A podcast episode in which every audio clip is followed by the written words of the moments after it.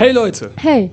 Viele Jugendliche, junge Erwachsene, vielleicht auch ältere Erwachsene sind gerade in derselben Lebensphase wie wir beide. Ihr habt in eurer Jugend bereits einiges an Lebenserfahrung gesammelt. Vor allen Dingen wisst ihr, welche Themenbereiche euch besonders interessieren, motivieren, welche Themen euch wirklich packen. Vielleicht habt ihr in einem dieser Themenbereiche sogar ein besonderes Talent entwickelt. Vielleicht habt ihr euch Wissen und Können angeeignet. Und gebt doch zu, warum ihr das gemacht habt. Wir haben doch alle diesen einen unterschwelligen Traum. Wir wollen doch alle die Welt, wenn auch im Detail, ein Stückchen besser machen. Wir alle wollen doch unsere Zukunft irgendwie spannend gestalten. Und so packt ihr alles zusammen. Euer Talent, euer Können, euer Wissen und zieht los in diese Zukunft, um was auf die Beine zu stellen. Und dann bleibt diese eine offene Frage. Wo fange ich eigentlich damit an?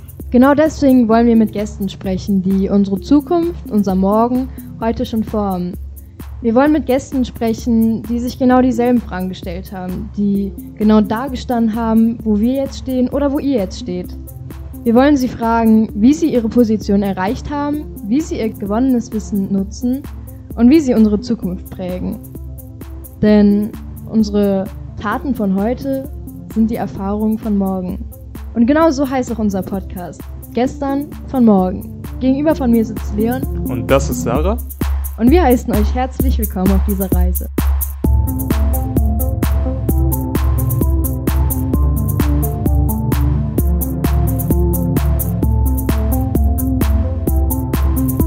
Worum soll es heute gehen?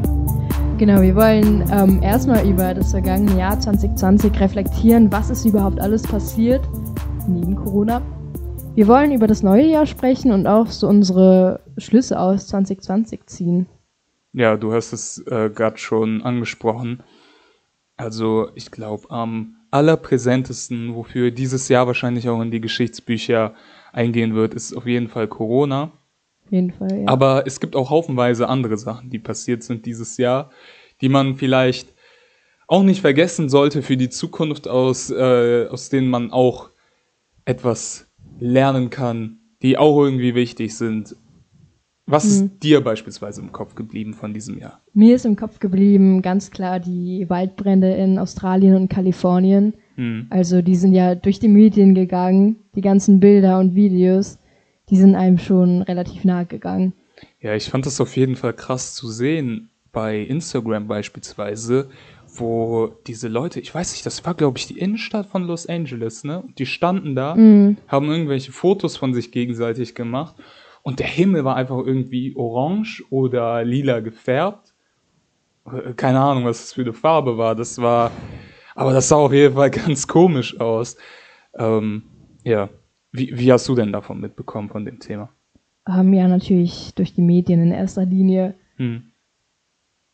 Ja, äh, du hast ja auch mal einen Monat in den USA verbracht, mhm. in Los Angeles. Da hast ja. du einen Schüleraustausch gemacht oder so ein Austauschprogramm eher. Äh, hast du denn noch Kontakt zu Leuten, die in Los Angeles leben und die irgendwie von ihren Erfahrungen erzählen? Ich habe schon noch Kontakt zu meiner Gastfamilie, auch Kontakt zu meinen Freunden, die ich dort gemacht habe. Allerdings waren die halt aus vielen verschiedenen Ländern, also alle nicht direkt aus Los Angeles. Ähm, die Leute dort, also meine Gastfamilie, betrifft dieses ganze Feuer ähm, zum Glück nicht so stark beziehungsweise eher gar nicht, weil sie nicht direkt dort an dieser Küste leben, wo dieses Feuer überall ausgebrochen ist, sondern eher wirklich direkt in der Innenstadt. Also natürlich diese Fotos von diesen Himmelbildern, wie du gerade gesagt hast, natürlich bekommen die das auch mit. Aber die sind jetzt nicht so stark davon betroffen wie andere, sage ich mal. Mhm. Ich erinnere mich, ähm, ich war beispielsweise auch in Gran Canaria 2018 Mhm. Vielleicht erinnert sich da auch noch der eine oder andere dran. Äh, da gab es ja auch diese riesigen Waldfeuer. Und Gran Canaria ist ja wirklich eine ziemlich kleine Insel. Und da bekommt man wirklich schon einiges mit. Was viele nicht wissen, ist, dass dieses Feuer vor allem den Norden der Insel betroffen hat und der Süden, äh, wo diese ganzen Touristengegenden sind, die Einkaufszentren, die blieben größtenteils verschont. Trotzdem mhm. hatten natürlich alle irgendwie Sorge, nach Gran Canaria zu fahren und haben lieber woanders gebucht. Aber ich hatte einen Kumpel da und bin dahin geflogen. Aber es ist schon krass, diese Stimmung mitzubekommen, glaube ich. Wenn Leute das irgendwie betrifft. Irgendwie betrifft das einen trotzdem in Kalifornien oder in Gran Canaria, wenn es da brennt. Hat es deine Gastfamilie denn dort auch betroffen? Äh, also nicht direkt, halt wie gesagt. Ähm, vor allem durch die Medien ist das natürlich alles extrem an uns rangerückt und hat auch einen ziemlich deutlichen Eindruck gemacht. Mhm. Also da, das, wie gesagt, das ist eine richtig kleine Insel. Halt nicht extrem, aber äh, schon, der, der Platz ist eindeutig begrenzt. Und jetzt stell dir mal vor, dass da ähm, irgendwie an die mehrere zehntausend Leute irgendwie obdachlos werden. Und dann fragt man sich erstmal, was macht man damit? Hm. Wie, wie kriegt man das hin? Vor allem, ähm, es gibt da ja auch relativ viele Leute, die arbeitslos sind. So. Oder die vielleicht nicht so viel Geld verdienen.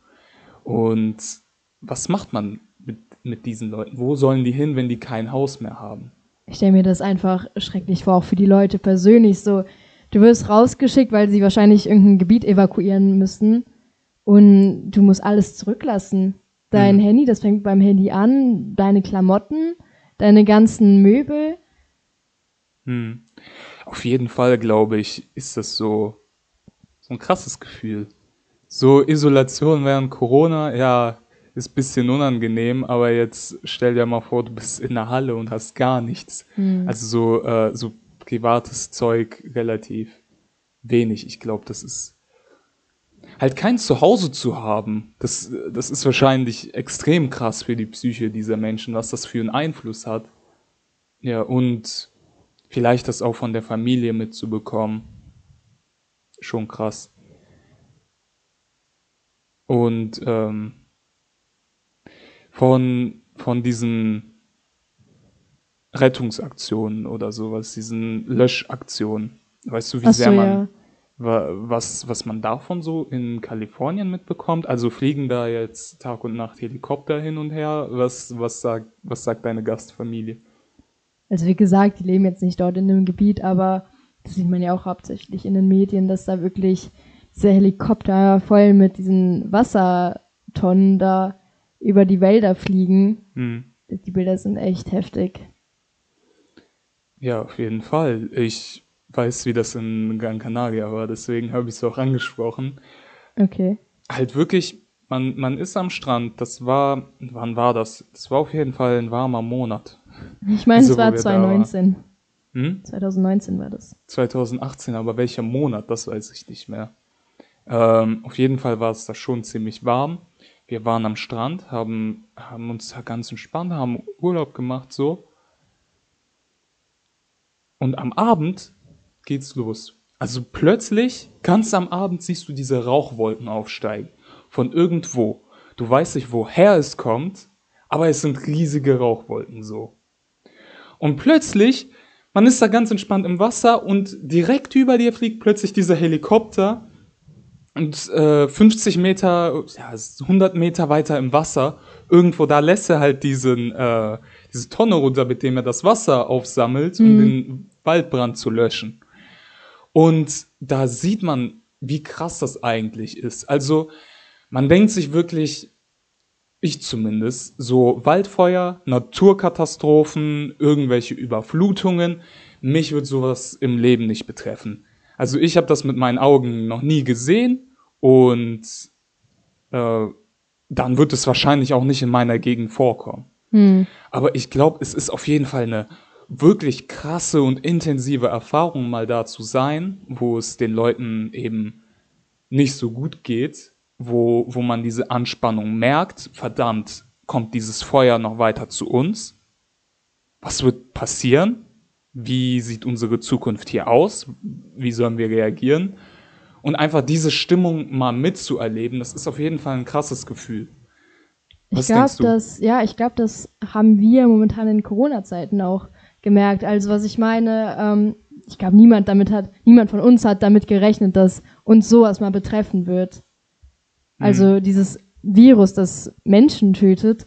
Ähm, und ich glaube, dass viele von uns jetzt auch Dinge um einiges mehr schätzen gelernt haben. Weißt du, was ich meine? Mhm, auf jeden Fall.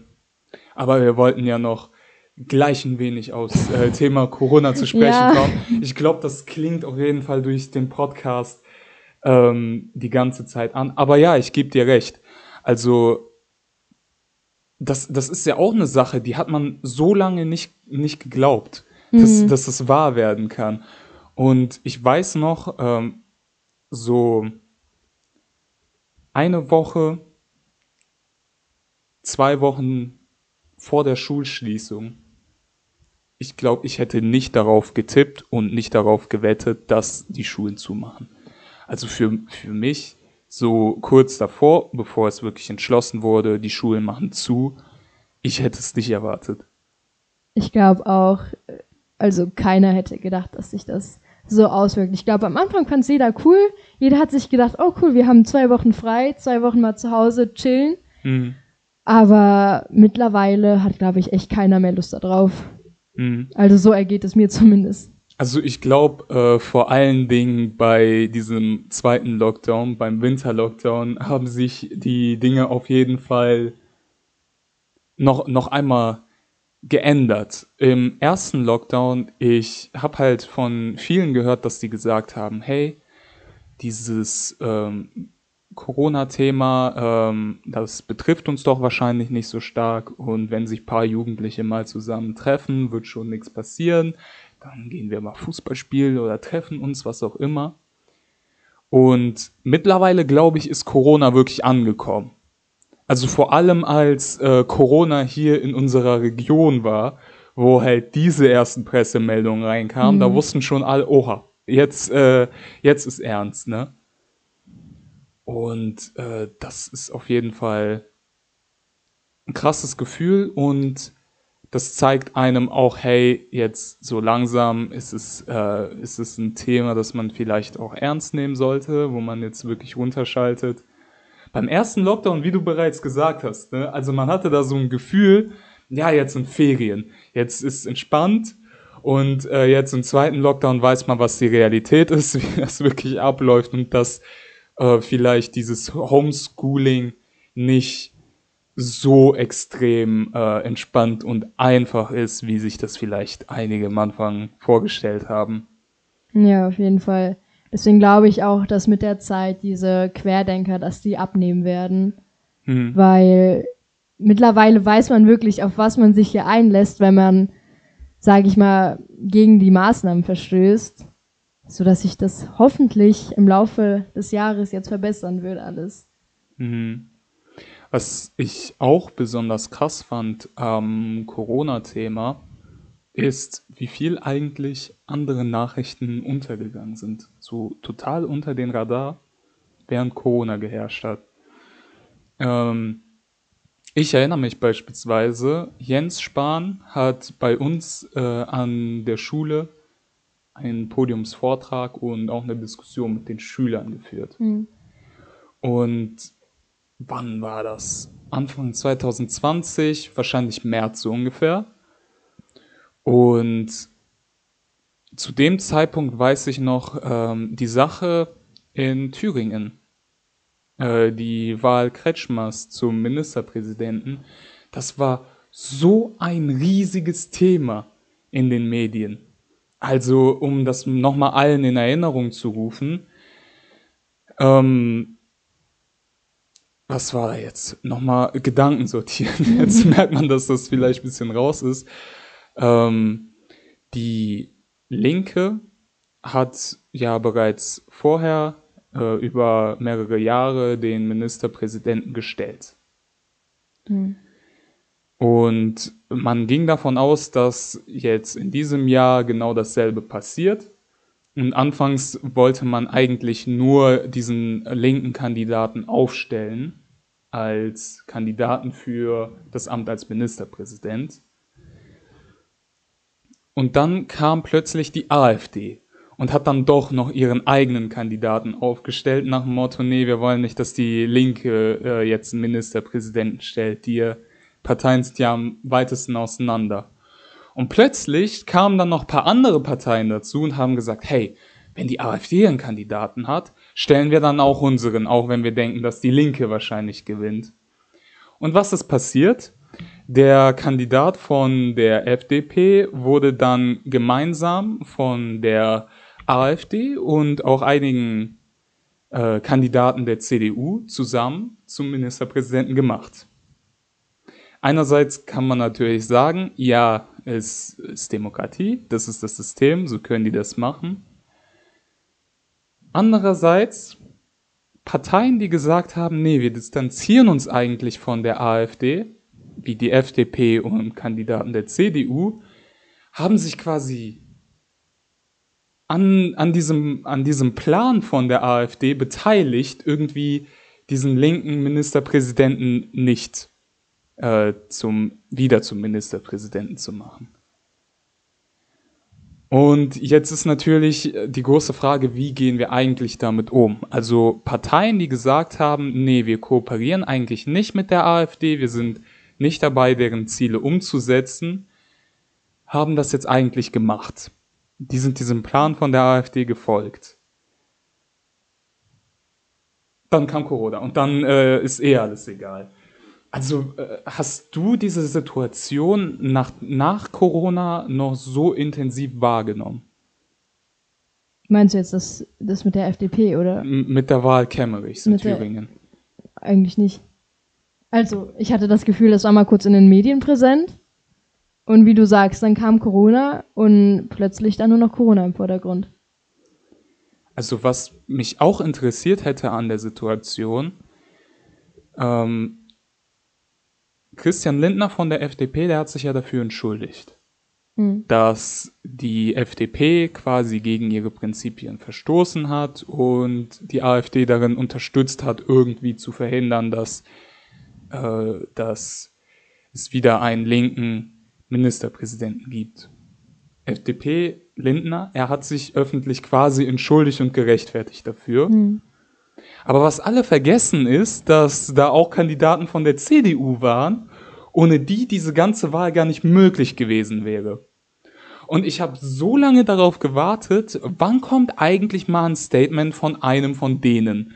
Und wann sagt mal einer von denen was dazu? Warum haben die das gemacht? Wie, äh, wie sehen die das im Nachhinein, dass da paar Leute für gestimmt haben? Dann kam Corona.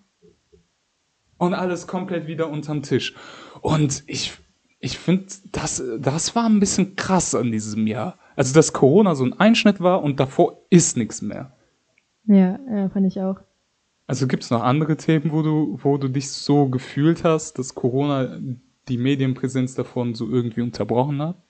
Also bestimmt, ich sag mir, in vielen Themen bin ich vielleicht nicht so tief drin jetzt, aber ähm, du erinnerst dich doch bestimmt, als dieser dritte Weltkrieg fast ausgebrochen wäre und das so kurz in den Medien war und danach kam halt Corona. Es ist auch, glaube ich, so langsam nach, nee, das mhm. war erst im Februar, März, als es nach Deutschland gekommen ist, aber es hat sich ausgebreitet und dann plötzlich stand nur noch Corona im Vordergrund. Ich glaube halt, es liegt einfach daran, dass Corona uns alle so enorm betrifft, so dass es halt, wir wollten nicht so viel über Corona sprechen, aber hier sieht man mal, wie das geht nicht.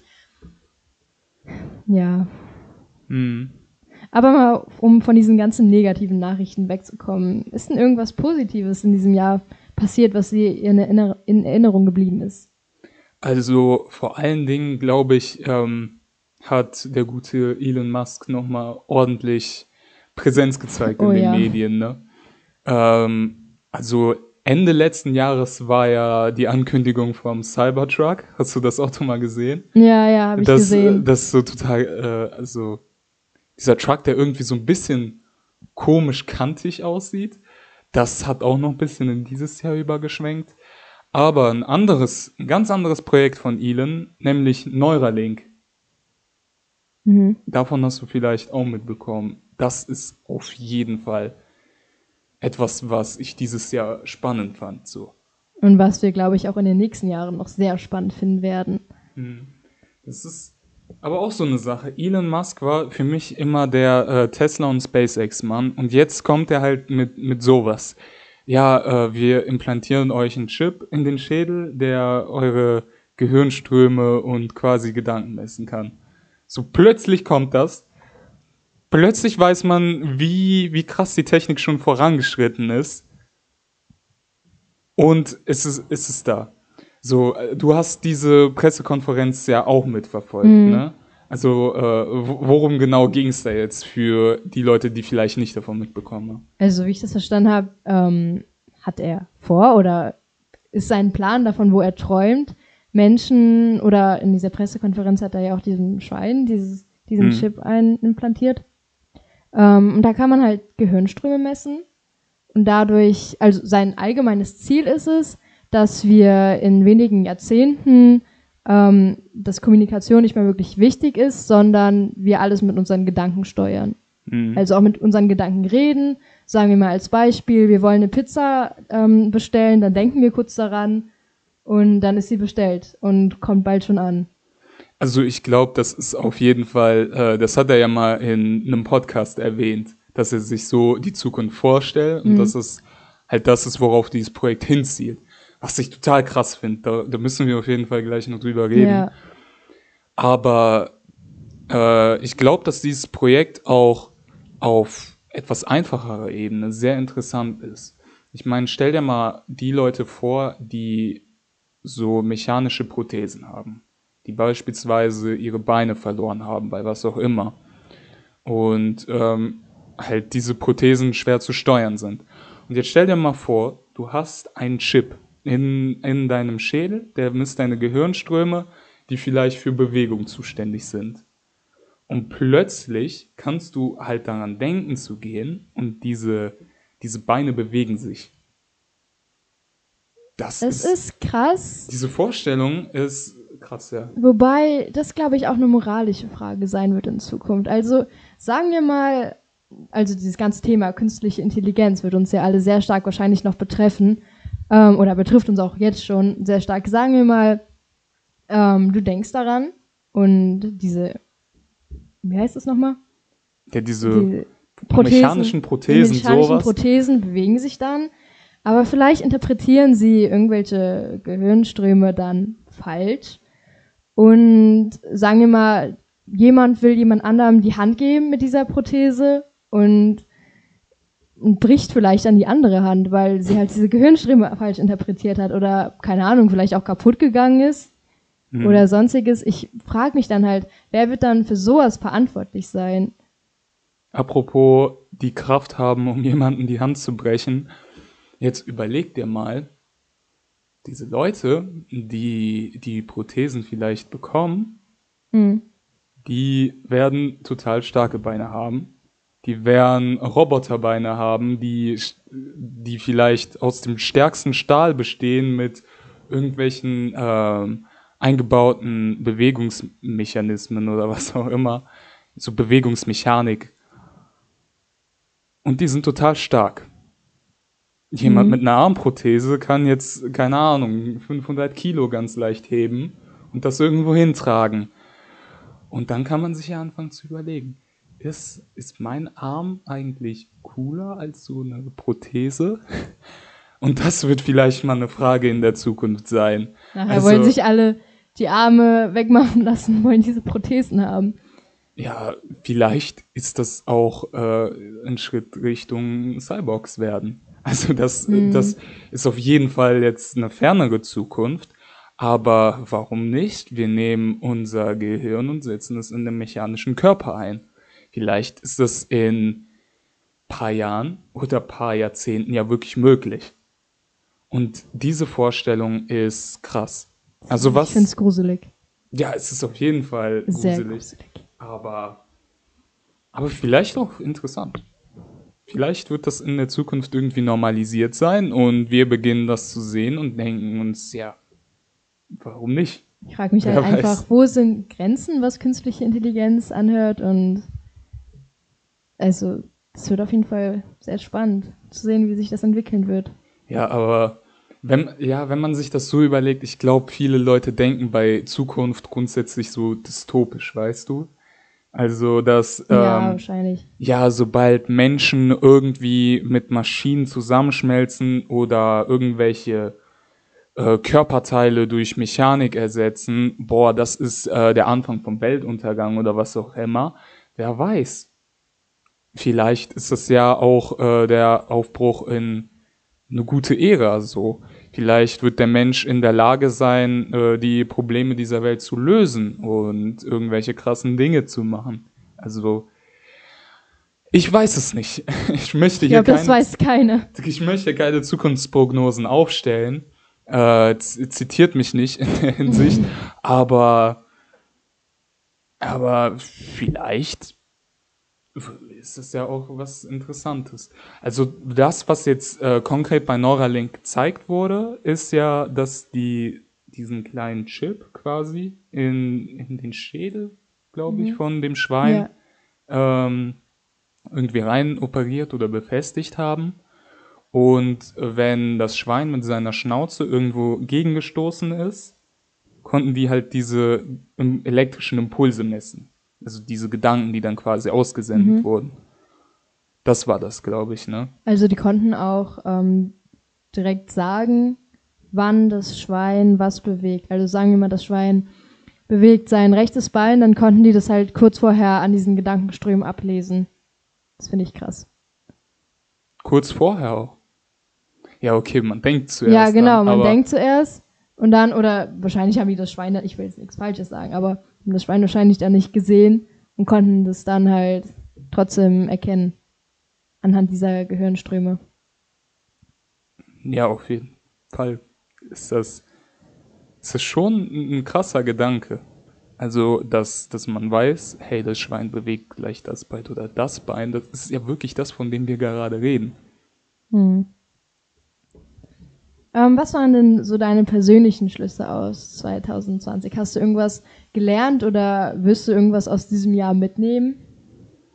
Also ich glaube vor allen Dingen, ja, Corona, mhm. äh, halt der Umgang damit ist, glaube ich, eine ziemlich einzigartige Situation für, für uns als Menschen, für die Politik, für die Wirtschaft, für alles und zeigt uns auf jeden Fall, dass, hey, vielleicht äh, muss man auf alles gefasst sein. Das ist, glaube ich, das, was man da so gesellschaftlich mitnehmen kann.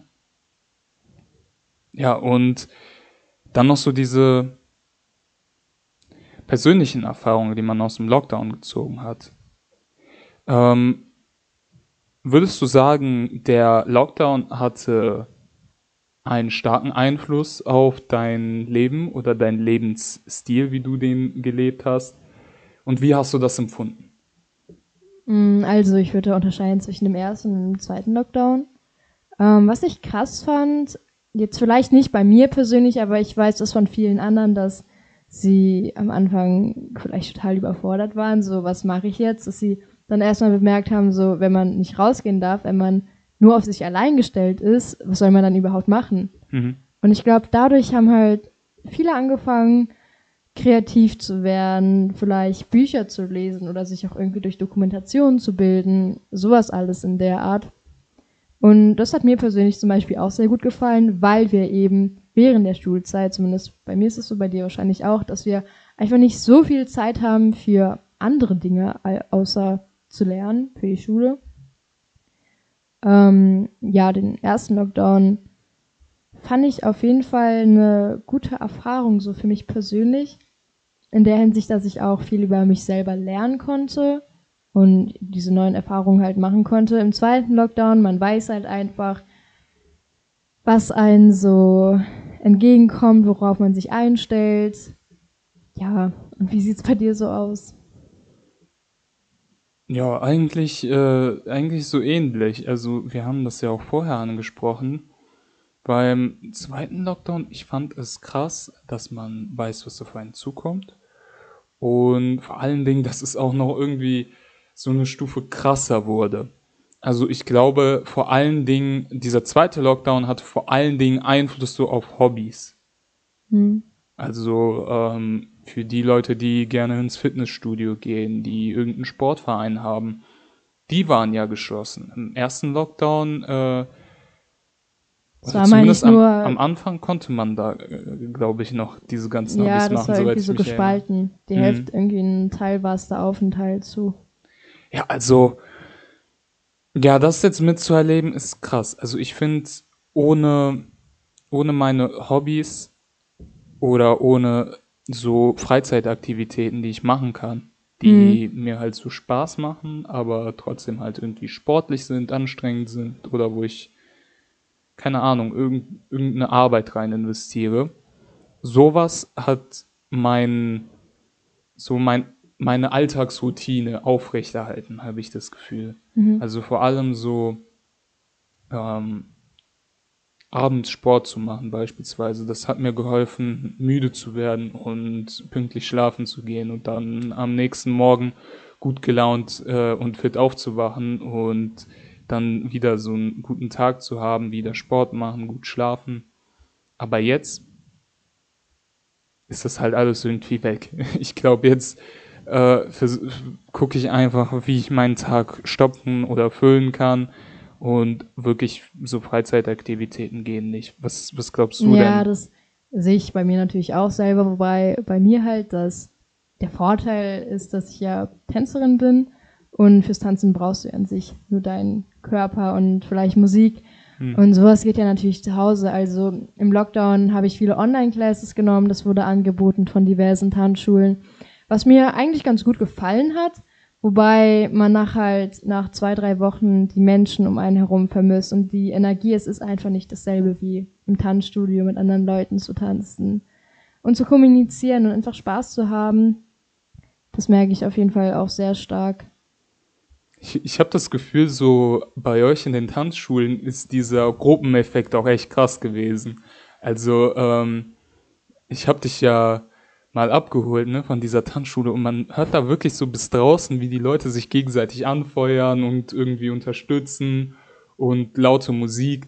Und ich glaube, das ist auf jeden Fall auch ein cooles Gefühl, oder? Was dieses Hobby ausmacht. Siehst du das auch so? Ja, genau. Und das ist halt auch so das, was mich daran so reizt. Also zum einen natürlich der Sport, zum anderen einfach um Leute herum zu sein und man macht halt immer Gruppen, um das mal kurz zu erklären und tanzt dann in diesen Gruppen und alle Leute drumherum halten dich halt einfach so enorm auf und du hast so viel Energie.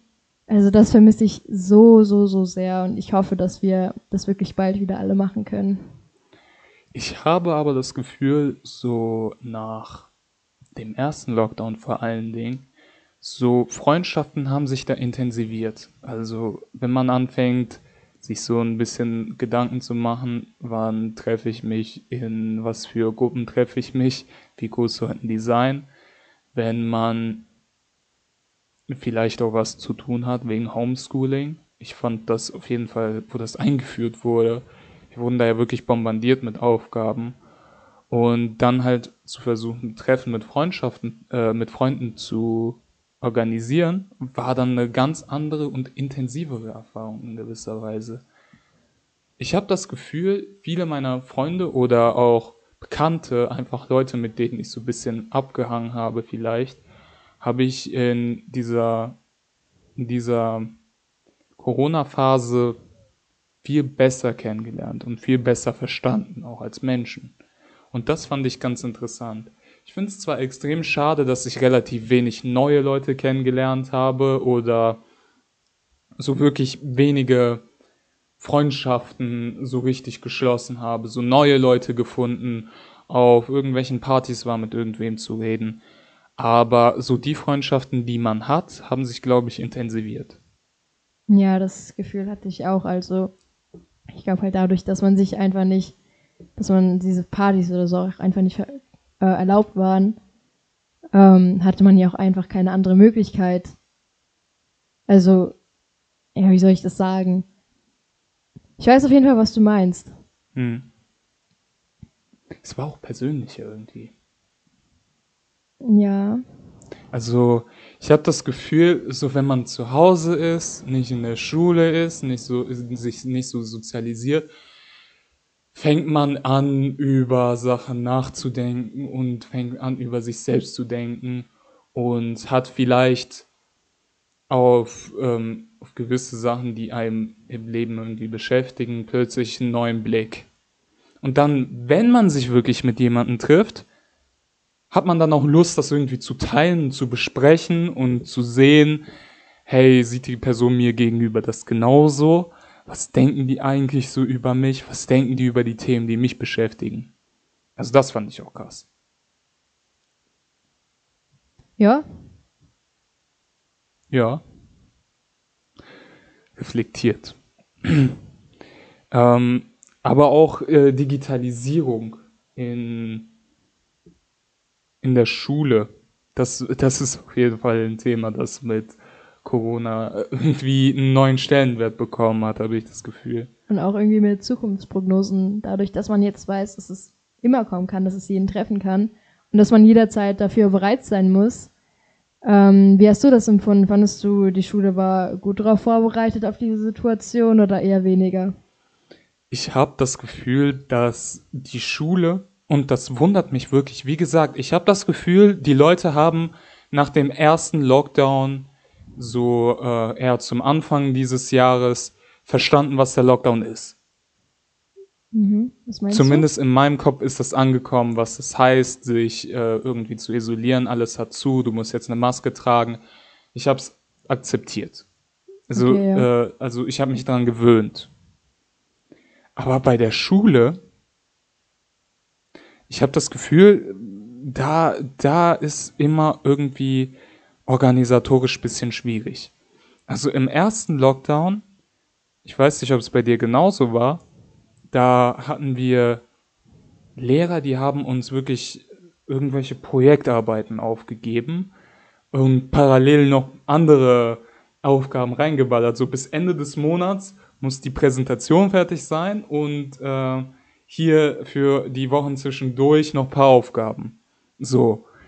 Und ich will nicht mal sagen, das waren nicht mal so Lehrer, die besonders streng sind.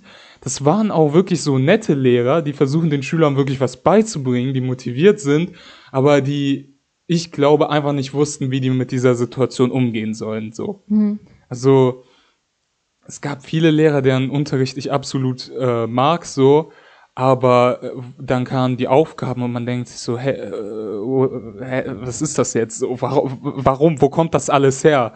was ist plötzlich so? Ähm, andere Lehrer haben dann gar nichts geschickt.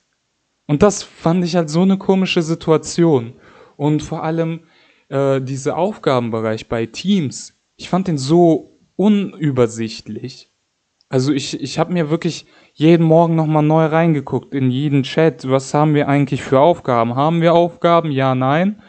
Ähm, das fand ich ganz verwirrend. Also wie fandest du das erstmal beim ersten Lockdown so?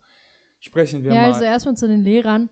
Ähm, ich glaube, wir haben die relativ schnell verurteilt. Ich glaube, das liegt auch daran, dass, ich meine, es war für uns alle eine neue Situation und ich kann mir halt vorstellen, dass viele Lehrer das gar nicht richtig einschätzen konnten. Hm ähm, wie viel sie aufgeben sollen, so dass es halt passt. Ich glaube, bei vielen Lehrern, in vielen Fächern, bei vielen Schülern hat sich das auch im Laufe der Zeit gebessert. Ähm, ja, und zum, zum Lockdown, also ich fand's auch relativ chaotisch am Anfang. Mittlerweile ist man eigentlich dran gewöhnt. Und ich finde, dieses Homeschooling hat eigentlich relativ viele Vorteile für mich persönlich, natürlich auch Nachteile, aber also ich kann mich tatsächlich dran gewöhnen. Also was hat dir denn so am besten gefallen an Vorteilen, wenn du schon darüber sprichst? Und was sind so Nachteile dann? An dem Homeschooling jetzt direkt. Ja, ja. Also Distanzunterricht. Ähm, Vorteile, du kannst länger schlafen. Das ja. ist das stärkste Argument für mich. Ich bin um zwei Minuten vor acht aufgewacht, kurz auf Teams gegangen und fertig. Ähm, nee, aber ich mag es halt einfach ähm, lieber zu Hause zu arbeiten tatsächlich, weil ich mich dort viel besser konzentrieren kann. Ich glaube, das geht einigen so. Auf der anderen Seite kann ich mir aber auch vorstellen, oder ich habe es doch selber erlebt, dass es nach einer Zeit halt schwer wurde, mich selber zu motivieren. Und das würde ich halt als Nachteil nennen. Hm. Ähm, natürlich vermisst man so seine sozialen Kontakte auch, weil Schule ist natürlich nun mal der Ort, wo man die meisten sozialen Kontakte antrifft. Aber allgemein waren es doch mehr Vorteile als Nachteile für mich. Wie war es bei dir? Also wenn, wenn ich jetzt Vorteile und Nachteile abwäge, was ich auf jeden Fall cool fand, ist, ich glaube, die Leute, die sagen, hey, ich will nicht so einem linearen Plan folgen im Unterricht, sondern ich möchte so le lernen, wie, wie es mir am besten passt. Und mhm. Leute, die sagen, hey, ähm, anstatt mir ein Arbeitsblatt durchzulesen, will ich mir lieber ein YouTube-Video angucken und dann verstehe ich das ganze Thema besser. Oder Leute, die sagen, hey, ähm, ich will keine PowerPoint machen, ich will eine Audio machen oder ein Video und äh, ich finde sowas interessanter. So für diese Leute und ich würde sagen, in einigen Bereichen würde ich mich dazu zählen. Leute, die ihre eigene Arbeitsweise entwickeln wollen, für die war das cool. Mhm. Ich glaube, für die hat das wirklich gut gepasst. Aber irgendwann wurde man halt wirklich so zugeballert mit diesen Aufgaben. Ich fand das wirklich krass. Und äh, ich wollte schon auf den zweiten Lockdown zu sprechen kommen. Ne? Ähm, da, das ist, was ich ein bisschen schade fand, dass äh, sich das nicht weiterentwickelt hat, irgendwie in der Schule. Ich habe das Gefühl, im zweiten Lockdown wurden wir eindeutig viel stärker darauf eingestellt, jetzt müssen wir produktiv sein währenddessen. Also jetzt, äh, jetzt zählt das, was wir tun, jetzt fließt das, was wir abgeben, in unsere Bewertung ein und jetzt sollten wir das gefälligst ernst nehmen, die Aufgaben, die wir geschickt bekommen. Mhm. Und bis jetzt habe ich einfach noch nicht viel Feedback erhalten von Lehrern von dem, was ich abgegeben habe. Hatte ich aber tatsächlich im ersten Lockdown auch teilweise nicht. Also, weil du ja auch dazu sagen musst, dass der zweite Lockdown bei uns in der Schule nur eine Woche war. Ja. Sozusagen. Aber die Sache ist, ich, ich finde das ein wenig komisch, dass, ähm, dass wir eingestellt wurden im persönlichen Gespräch mit Lehrern, dass die sich nach vorne gestellt haben und gesagt haben, hey Leute, an die, die im ersten Lockdown nichts gemacht haben, da haben eure Noten nicht so viel gezählt, aber dieser zweite Lockdown, der ist wichtig. Nehmt den jetzt ernst. Das ist wichtig für eure Schullaufbahn. Und alle sitzen da so der Lehrer macht eine Ansage, das ist wichtig und hören da so zu und äh, denen ist es natürlich irgendwie wichtig, wie die ihr Abi machen. Die sind übrigens beide in der zwölften Klasse, also äh, auf dem Weg zum Abi. Und dann fand, fand ich die Organisation bei Teams einfach unübersichtlich. So, also ich habe das Gefühl, äh, so wirklich eine Struktur zu entwickeln, eine wirkliche Übersicht. Ähm, ich ich habe nicht das Gefühl, dass das so richtig ernst genommen wurde. Von den Lehrern jetzt. Oder auch von den Schülern. Ich würde sagen, von, von der Schule halt insgesamt. Also es gibt Lehrer, die machen irgendwie Videokonferenzen, es gibt Lehrer, die schicken dann Aufgaben bei Teams. Dann gibt's einige, die äh, die, die wollen irgendwie sofort ein Feedback geben. Mhm. Andere antworten dann gar nicht. Oder das dauert dann ein paar Wochen, bis man eine Antwort bekommt. Und ich will es halt keinem verübeln. Also ich äh, auch eben, als ich gesprochen habe, natürlich die für die Lehrer ist das auch eine überwältigende Situation mit Corona. Aber was was mich so überrascht hat, ist, dass dass man sagt, hey, nimmt das jetzt ernst, das ist wirklich ernst. Es geht hier um eure Schullaufbahn.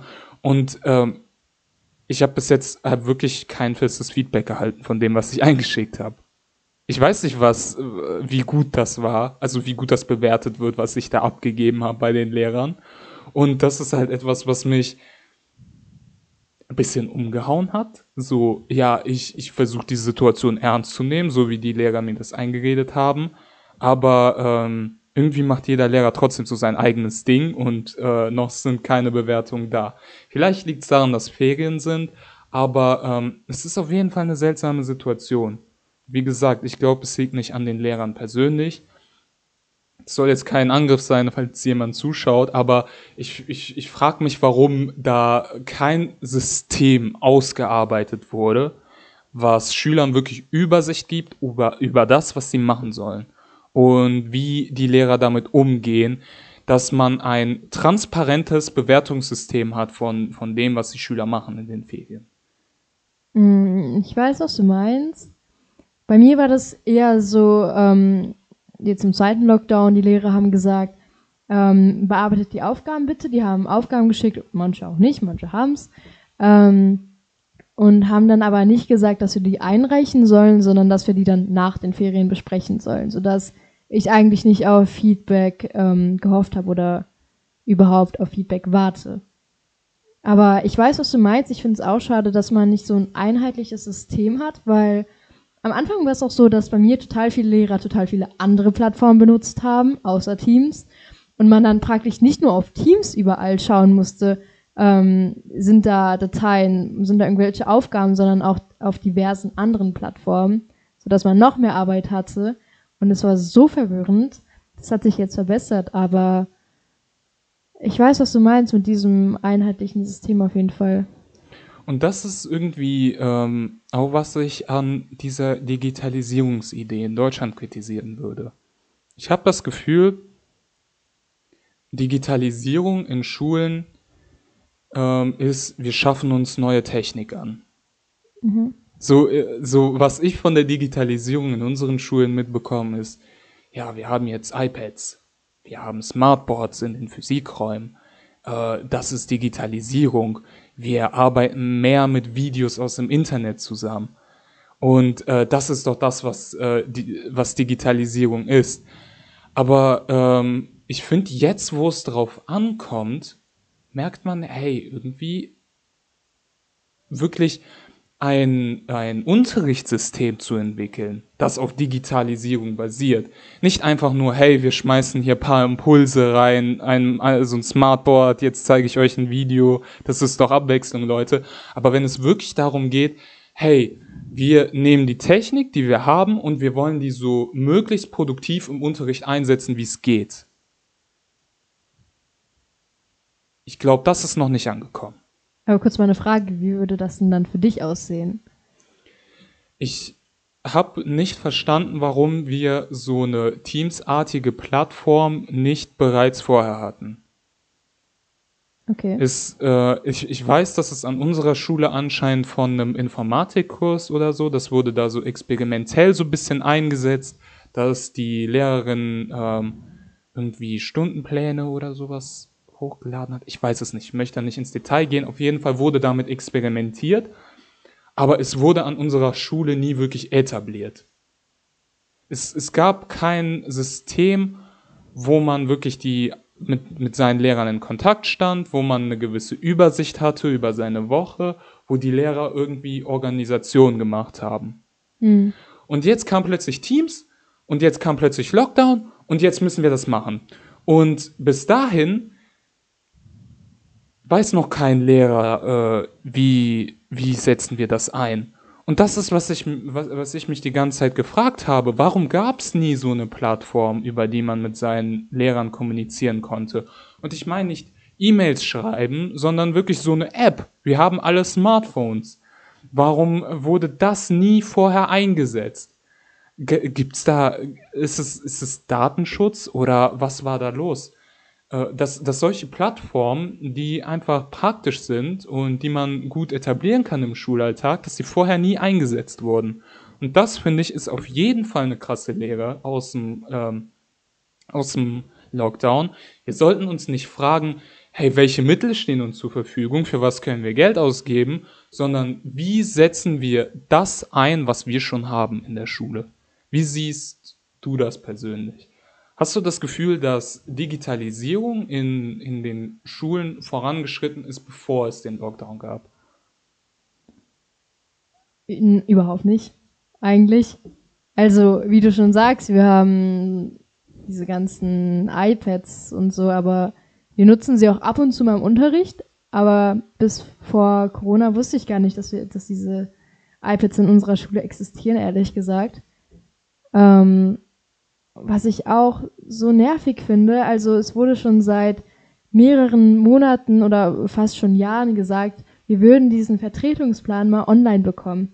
Dass hm. wir den morgens irgendwie zugeschickt bekommen oder auch auf irgendeiner so einer App oder so.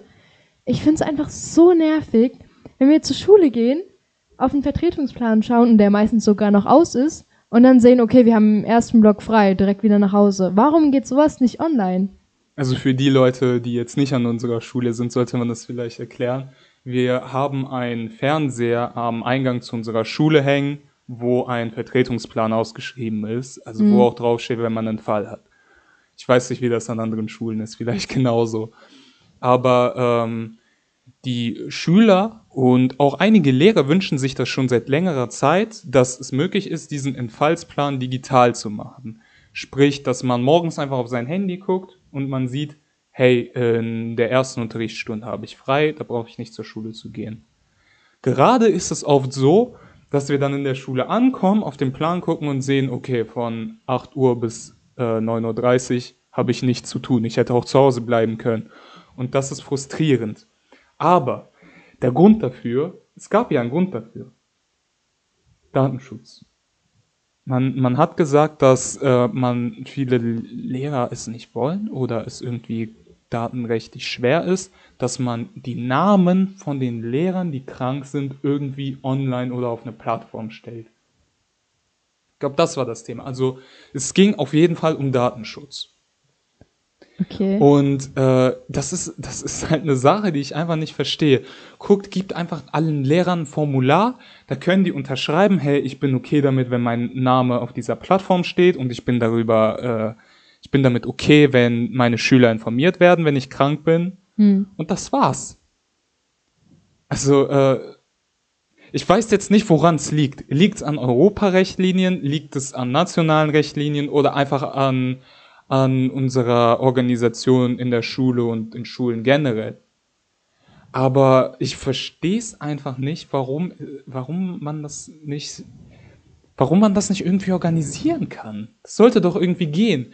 Ich meine, wir haben auch irgendwelche äh, Projekte von unserer Schule, die online gestellt werden, wo man die Gesichter von Lehrern sieht, irgendwie auf YouTube oder äh, irgendwelche Artikel. Mhm. Aber wir haben eine Schulhomepage. Warum ist es da so problemlos möglich, irgendwas hochzuladen, auch mit Gesichtern, aber wenn es darum geht, was wirklich Produktives zu tun, ist das schwer. Vielleicht lernen, also ich glaube, dass wir das jetzt auch aus 2020 alle lernen und hoffentlich in den kommenden Jahren auch umsetzen werden. Hm. Übrigens, du hast eben die iPads angesprochen, ne? Mhm. Und äh, da, da, fällt mir auch so eine Anekdote ein. Ähm, zum Thema, ja, wofür geben wir unser Geld aus und welchen Nutzen hat es? Also, dass die Schulen eher in Schnickschnack investieren, als wirklich in Methoden, diesen auch anzuwenden. So. Mhm. Einmal sollten wir in Physik etwas recherchieren. Mhm. Und der Lehrer ähm, ver versucht wirklich, das irgendwie umzusetzen, diese Mittel zu verwenden. Also der, ich glaube, der, der bemüht sich darum, irgendwie Digitalisierung voranzutreiben. Dann kommt er rein mit diesen iPad-Kisten und sagt, ja, recherchiert mal, Rutherford war das, glaube ich. Rutherfordisches Atommodell online. Die Leute gehen da rein, ja, aber wir, wir haben kein Internet hier. Also der Empfang ist gar nicht so gut. Irgendwie, keine Ahnung, das WLAN kommt nicht an von unserer Schule. Dann kommt so die erste Person, hey, ist eigentlich auch okay, wenn ich mein Handy benutze? Ja, probier's einfach mal aus. Ich glaube nicht, dass es besser funktioniert, aber probier's mal aus.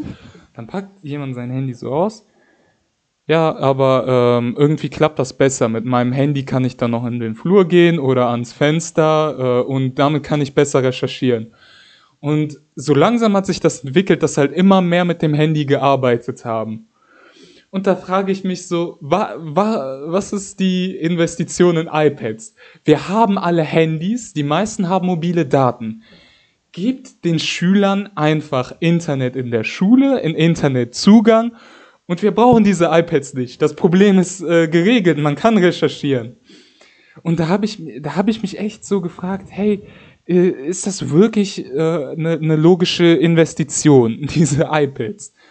Und ich glaube, das ist das ja, was du eben meintest, dass unsere Schule oder generell viele Schulen und der Bund sagt, okay, wir investieren in Digitalisierung, wir können sagen, wir haben da rein investiert, aber schaffen dann halt iPads an, die eigentlich gar nicht wirklich nötig sind, anstatt zu schauen, okay, wie setzen wir das um? Weißt du? Mhm. Ja, das ist, äh, das ist genau das Thema halt. Geld für etwas auszugeben, macht eine Sache an sich nicht besser. so, das ist, worum es geht. Ja, eigentlich wollten wir ja noch eine andere Kategorie ansprechen, nämlich Zukunftsprognosen für 2021. Aber wenn ich mal so auf die Zeit schaue, kommen wir da, glaube ich, gar nicht mehr zu. Wir haben jetzt schon so viel geredet, sodass wir uns das besser für die zweite Folge oder für eine andere Folge irgendwann mal aufheben. Also, wenn ihr wissen wollt, was 2021 passiert, äh, schaltet nächstes Mal ein. Ähm, ja, dann genau, und seid ihr perfekt vorbereitet auf dieses Jahr. Und wie eben gesagt, in der ersten Folge sollte es gar nicht so stark um diese Gäste gehen, wovon wir am Anfang gesprochen haben, sondern wir wollten uns erstmal vorstellen, um euch einen Einblick zu geben, wer wir überhaupt sind und was so unsere Ziele für diesen Podcast sind. Von daher, wenn ihr Feedback habt in jeglicher Art, natürlich konstruktives Feedback, würden wir uns da sehr drüber freuen, weil für uns ist alles hier sehr neu. Es ist ein hm. Projekt, hm. das wir gerade erst gestartet haben.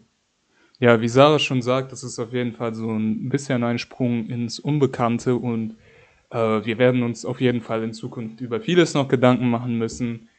Ähm, stimmt das Licht und so alles hier? Wie sieht's aus mit der Audioqualität? Äh, reden wir interessant, reden wir genug miteinander und äh, das werden wir uns natürlich nach dieser Folge auch ansehen.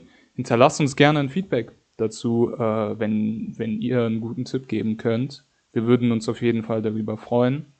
Und äh, sobald wir sagen, ja, so langsam, so langsam läuft's, das sollte hoffentlich in den nächsten Folgen passieren, kommt auch vielleicht ein Gast vorbei, mit dem wir reden können. Genau, von daher Macht's gut, bleibt gesund und wir hören uns.